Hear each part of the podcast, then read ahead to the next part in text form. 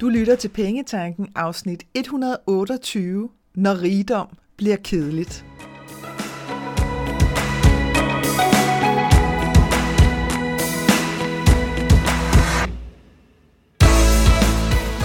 Velkommen til Pengetanken. Jeg hedder Karina Svensen.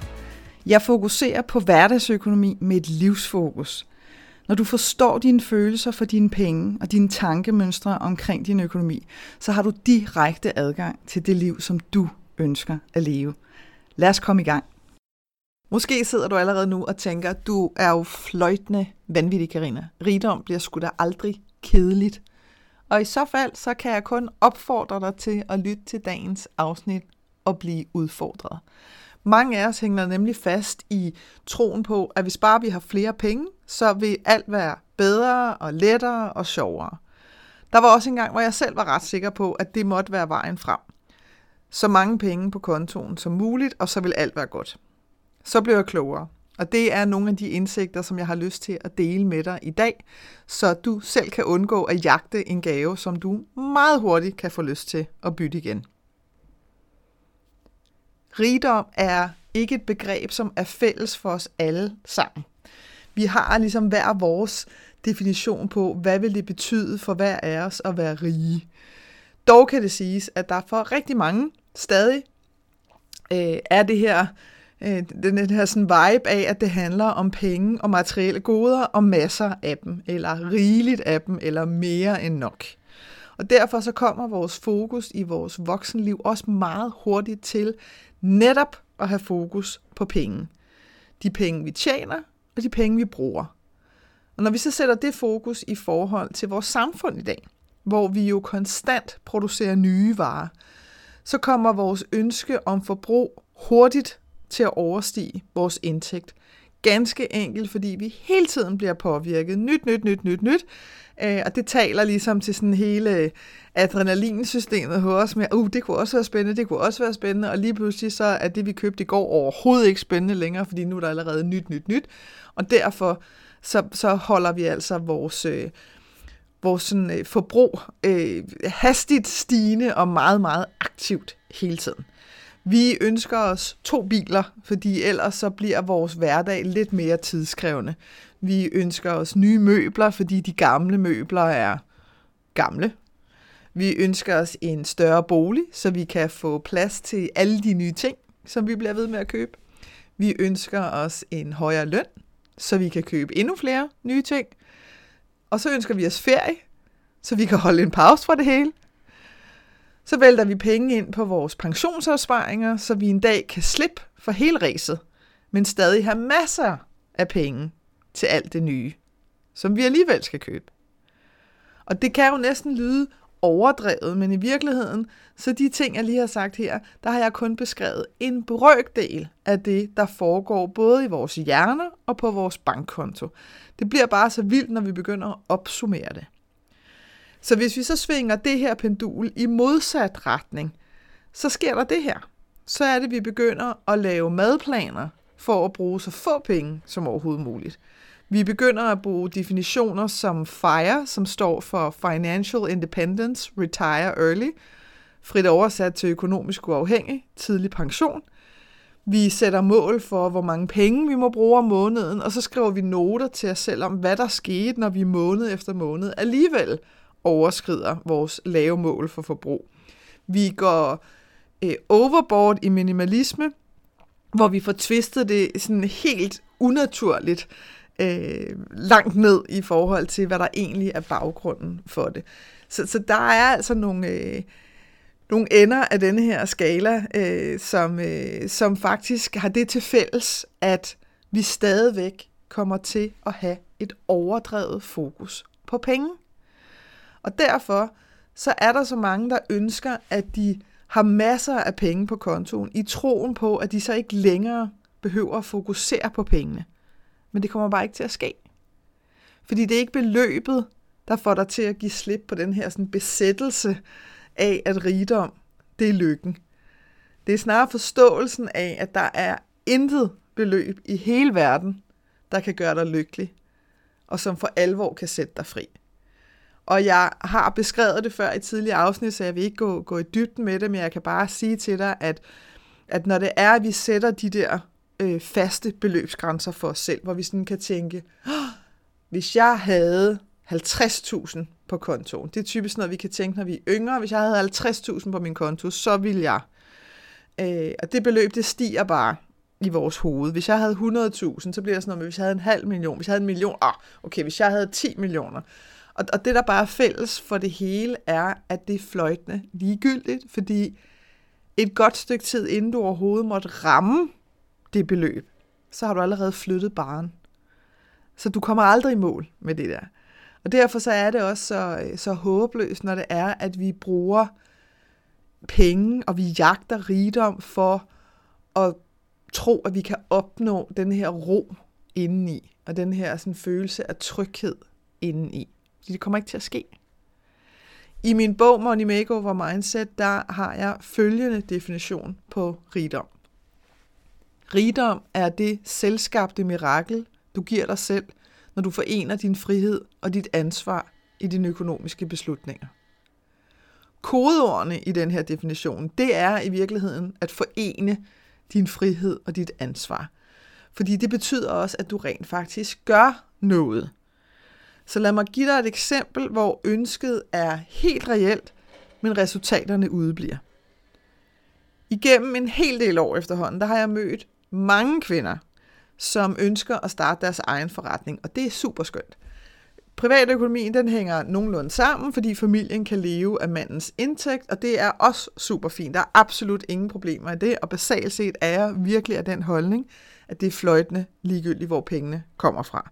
Det, det handler om, det er, at vi har det godt, øh, og at vi ligesom er enige om, hvordan at vi kører en privatøkonomi sammen, hvis vi er flere parter om det. Så rigtig mange af de her kvinder, de har altså fået indrettet sig sådan, at at hjemmefronten hænger ok sammen. Nogle gange hænger den super godt sammen, andre gange så hænger det en lille bitte smule mere sådan lige øh, næppe sammen. Øh, og desværre er der ofte det fælles træk, at, at der ikke rigtig er lavet en klar aftale med partneren om, jamen hvor længe er det, at jeg giver mig selv til at starte det her, eller er det faktisk sådan en mission, jeg har sat mig på, hvor jeg siger ligegyldigt, hvad jeg skal gøre, så er det altså den her vej, jeg kommer til at gå, og så er man altså villig til at strække sig.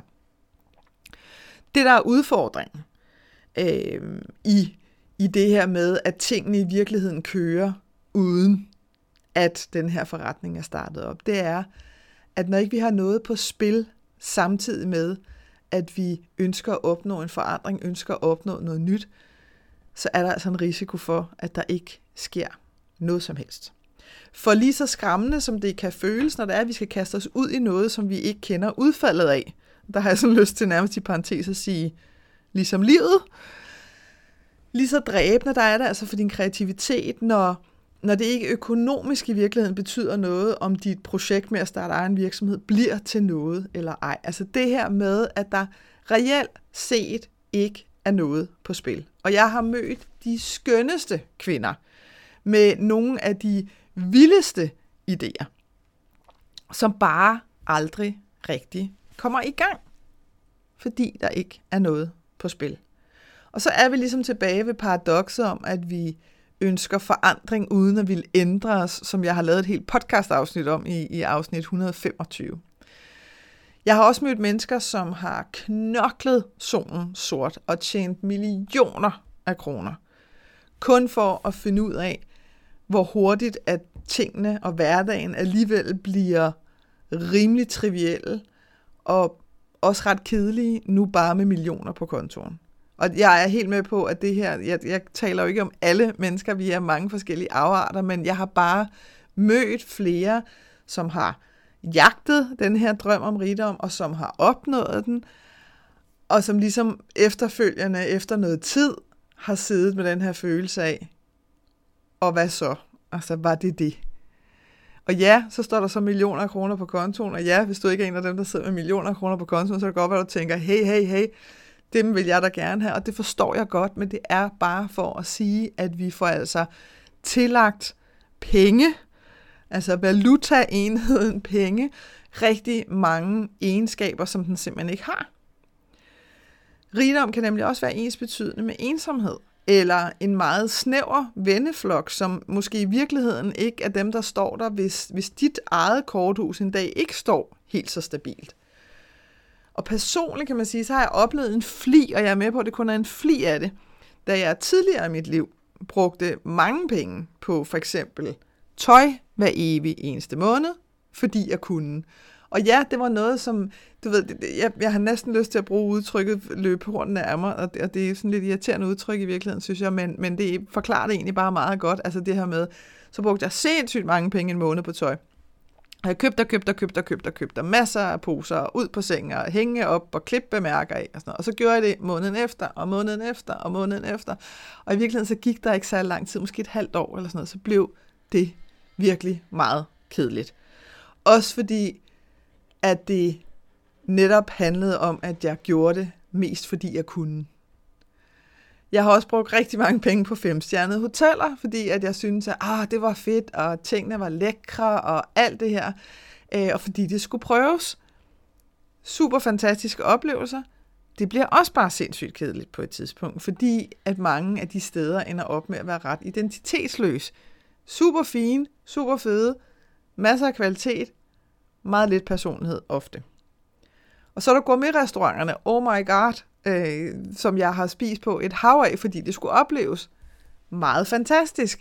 Men lige så vel som at jeg elsker sushi og ville blive mega træt af det, hvis jeg skulle spise det hver dag, så sker der altså også det samme øh, på mange af de her gourmet-restauranter. Og, og jeg kan bare huske, at jeg selv oplevede på et tidspunkt, hvor at, øh, hvor at jeg, havde, øh, jeg havde booket bord på en restaurant, og jeg vil ikke nævne nogen navn, fordi det har ikke en fløjtende fis med restauranter at gøre i virkeligheden. Det var bare mit eget mæthedspunkt, så, så der er ikke nogen grund til at hænge nogen ud.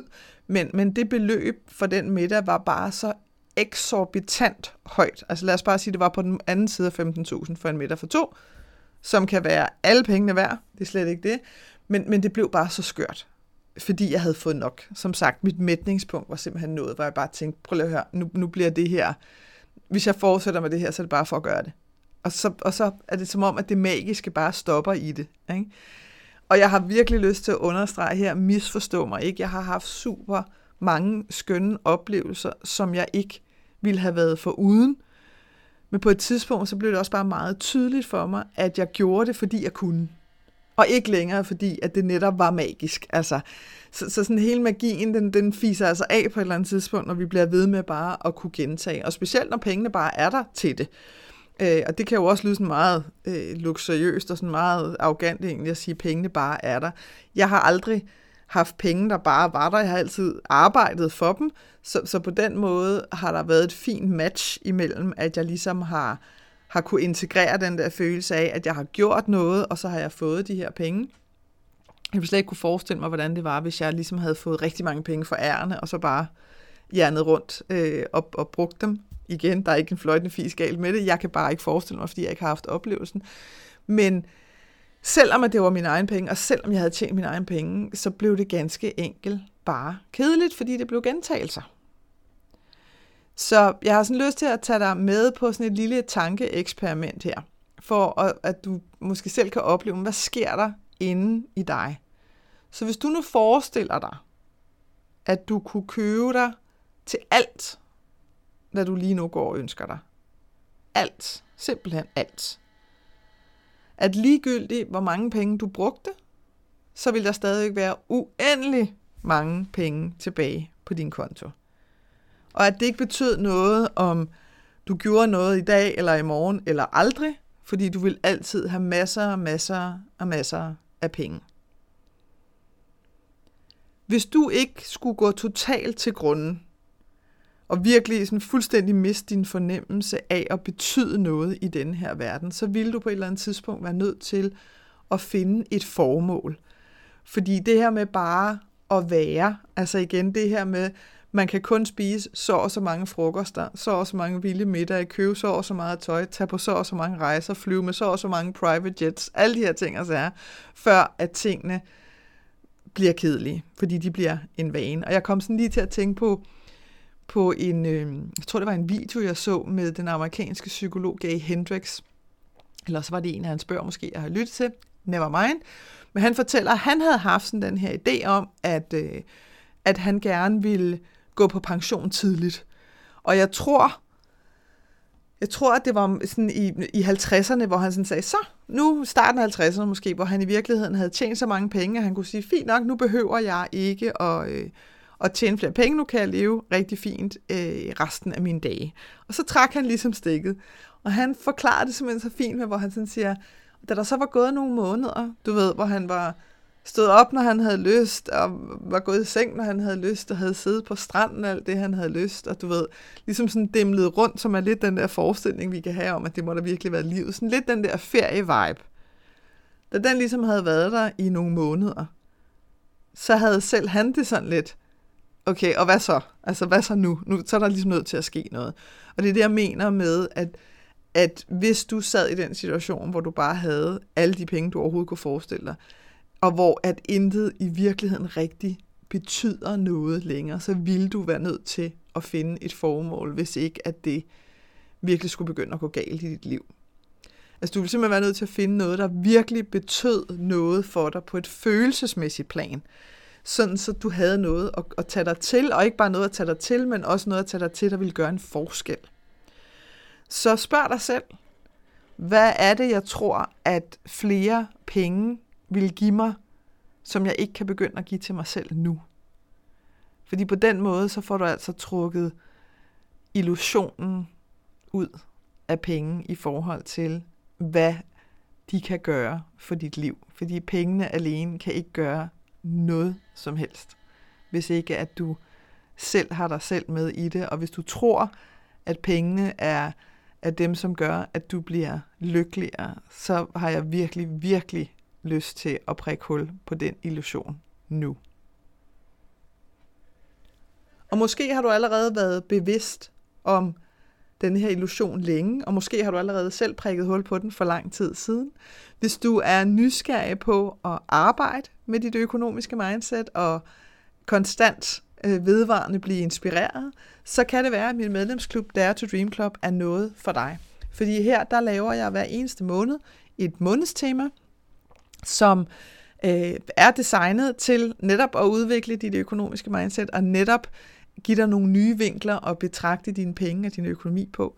Jeg laver også øh, månedens tip, som er sådan et helt konkret, lavpraktisk tip til, hvad der måske kan gøre, øh, kan gøre noget nemmere for dig. Og ofte så er der altså nogle af de der sådan helt indlysende ting, hvor man sidder og tænker, gud, jeg har aldrig tænkt på, og halleluja, for jeg ved det nu, fordi det der, det har simpelthen irriteret mig så længe, så nu ved jeg, hvad jeg skal gøre ved det. Jeg har også øh, personlig rådgivning med medlemmerne. Det kan enten ske via mail, så kan man spørge lige så tosset mange gange, man har lyst til at spørge om noget som helst. Og så er der altså også udvalgte telefontider hver eneste måned, hvis det er, at man lige har brug for en snak på en 30 minutters tid med mig, eller lige har lyst til at vende øh, en idé, der måske er opstået, eller nogle tanker omkring dine penge og din økonomi. Så hvis du er nysgerrig efter at se, hmm, kunne det her være noget for mig, så kan du gå ind på min hjemmeside, www.kenddinepenge.dk. Op i topmenuen, der finder du et, øh, et felt, der hedder klub. Det klikker du på, og så kan du læse alt om Dare to Dream Club derinde. Jeg håber, at det her afsnit fra Pengetanken har været med til at inspirere dig til at skabe et liv for dig selv med penge nok til det, som du ønsker dig. Og hvis du tænker, at nu skal der ske noget, så gå ind på min hjemmeside www.kenddinepenge.dk og se, hvad dit næste skridt skal være. Vi høres ved.